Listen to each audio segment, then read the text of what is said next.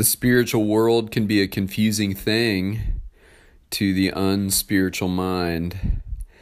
Um, many people today have a difficult time understanding that simultaneously, as we are living life here on this earth, there are spiritual realities all around us in the unseen realms uh, that we are not always um, aware of uh, or mindful of, and yet these things are happening. Scripture teaches us uh, frequently uh, to not just think of our lives in terms of what's happening in the here and now, but in terms of the uh, battling and contending that's taking place in the heavenlies uh, between uh, Christ and uh, the spiritual forces of heaven uh, versus the enemy and the spiritual forces of hell.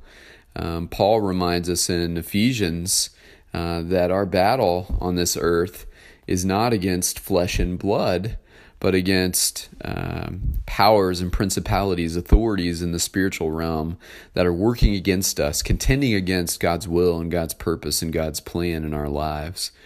Uh, today, as we move on in Luke chapter 4, uh, we're going to be reading in uh, uh, starting in verse 31 and then just kind of a short section today on through verse 37.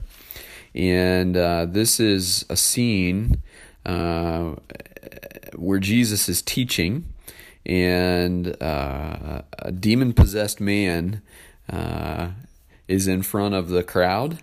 And the demon is calling out and challenging Jesus and Jesus, um, empowered and full of the Holy Spirit, calls that demon out, and the demon flees and leaves the man. And it's a powerful scene that awakens the eyes and minds and hearts of those who were there that day to the to the spiritual authority and power of Jesus. And uh, that spiritual authority and power is as alive today as it ever has been.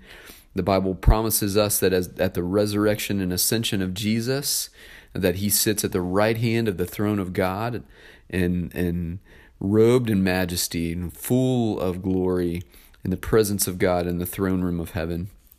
He is the living Christ. Uh, if we had a Jesus who is still in the grave, we would be powerless against these principalities and authorities. Uh, these powers that work against us, that contend against us, to bring us down and to hold us in bondage. But by the grace, we have the risen and living Christ uh, daily contending for us in the heavenlies. And I hope and I pray that that gives you confidence today. Uh, as we prepare to study the Word, let's uh, go before the throne and seek the Father. Heavenly Father, we love you today. As I sit here considering the words we're about to read, I am reminded of the victories that you daily win for me, that you take on for me, the unseen battles where you're contending for me and for my friends in the heavenly realms. Uh, so that your will and your purpose and your plan might stay on track in our lives. And Father, uh, we're uh, not mindful of the the many, many, many victories and battles being won by your powerful hand at work in our lives, restraining uh, evil things from taking us down and protecting us and surrounding us with your security and care. And Lord, I just sit here and I want to say thank you. Thank you so much for loving me enough to fight for me and for loving my friends enough to fight for them. Father, as we read your word today, tune our ears and hearts and spirits to what you're saying, and may we deeply trust it. We ask all these things in the mighty name of Jesus. Amen. All right, Luke chapter 4, verse 31. Then he went down to Capernaum, a town in Galilee, and on the Sabbath he taught the people. They were amazed at his teaching because his words had authority. In the synagogue there was a man possessed by a demon, an impure spirit. He, the demon, cried out at the top of his voice, Go away! What do you want with us, Jesus of Nazareth? Have you come to destroy us? I know who you are, the Holy One of God. Jesus said, Be quiet. sternly addressing the man. Come out of him. The demon threw the man down before them all and came out without injuring him. All the people were amazed and said to each other, What words these are! With authority and power he gives orders to impure spirits, and they come out. And the news about him spread throughout the surrounding area. Uh, what a powerful scene. Here is Jesus having a conversation, short one, of course, uh, with a demon who is possessing a human's body.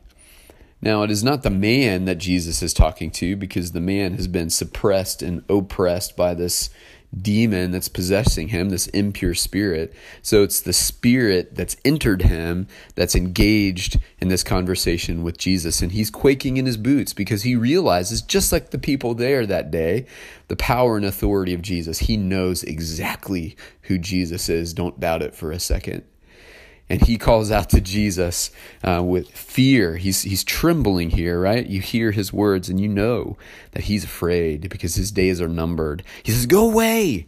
What do you want with us?" Jesus of Nazareth. He identifies him.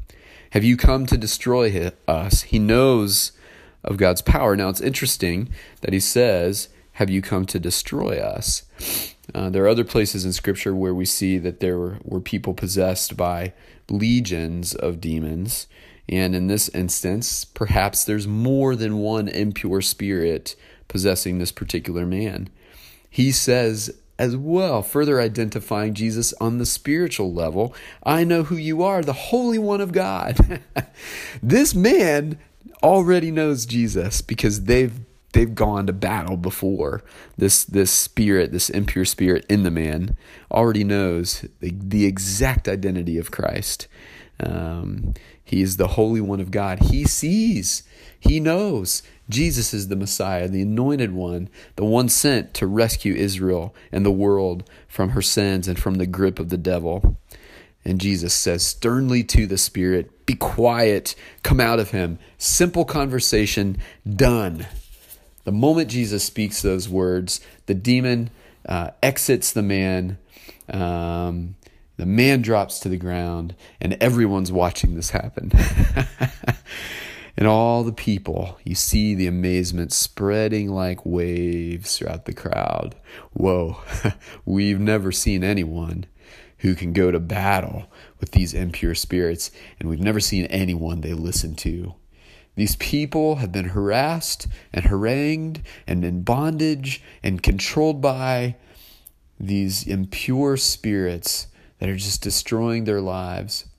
And the people in the crowd have probably walked in fear of these things for their whole lives because they don't they don't have a solution to this problem, but Jesus is the solution.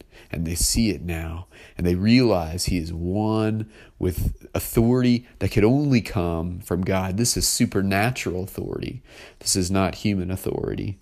And so uh, I love what Luke tells us the news about Him spread throughout the surrounding area. Now, my friends, I think about the truth that we have all been empowered with spiritual authority over impure spirits, over spirits that are contending against us. And we have the power of the name of Jesus to proclaim over our lives in those moments. We are not powerless. We are not without resources. We are not like those people who were dependent on Jesus physically coming and rescuing them from those impure spirits. We have the Holy Spirit of God residing in our hearts. At the name of Jesus, every knee will bow and that means every spirit must must obey what is said and done in the name of Jesus. We say to that impure spirit, we bind you in the name of Jesus, it's bound. We cast you away in the name of Jesus, it's gone. And so we have to trust the power of the name that we proclaim because his authority is alive and well in our hearts, in this world, in the heavenlies, and he will not stop contending for us. There's nothing that comes against us that is any match for the name of Jesus and the power of Jesus and the Spirit of Jesus. So, my friends, walk today knowing that you're empowered in Him and by Him. Uh, nothing, nothing, nothing uh, can hold you in bondage that Jesus is not stronger than. And so let's walk in the freedom and the confidence of knowing our great God uh, has empowered us with all that we need uh, to contend against these uh, spirits that try to uh, hold us down. All right, my friends, thank you for listening and studying with me today. And uh, God bless you as you continue on your journey with Him. Uh, we'll talk again tomorrow. Take care.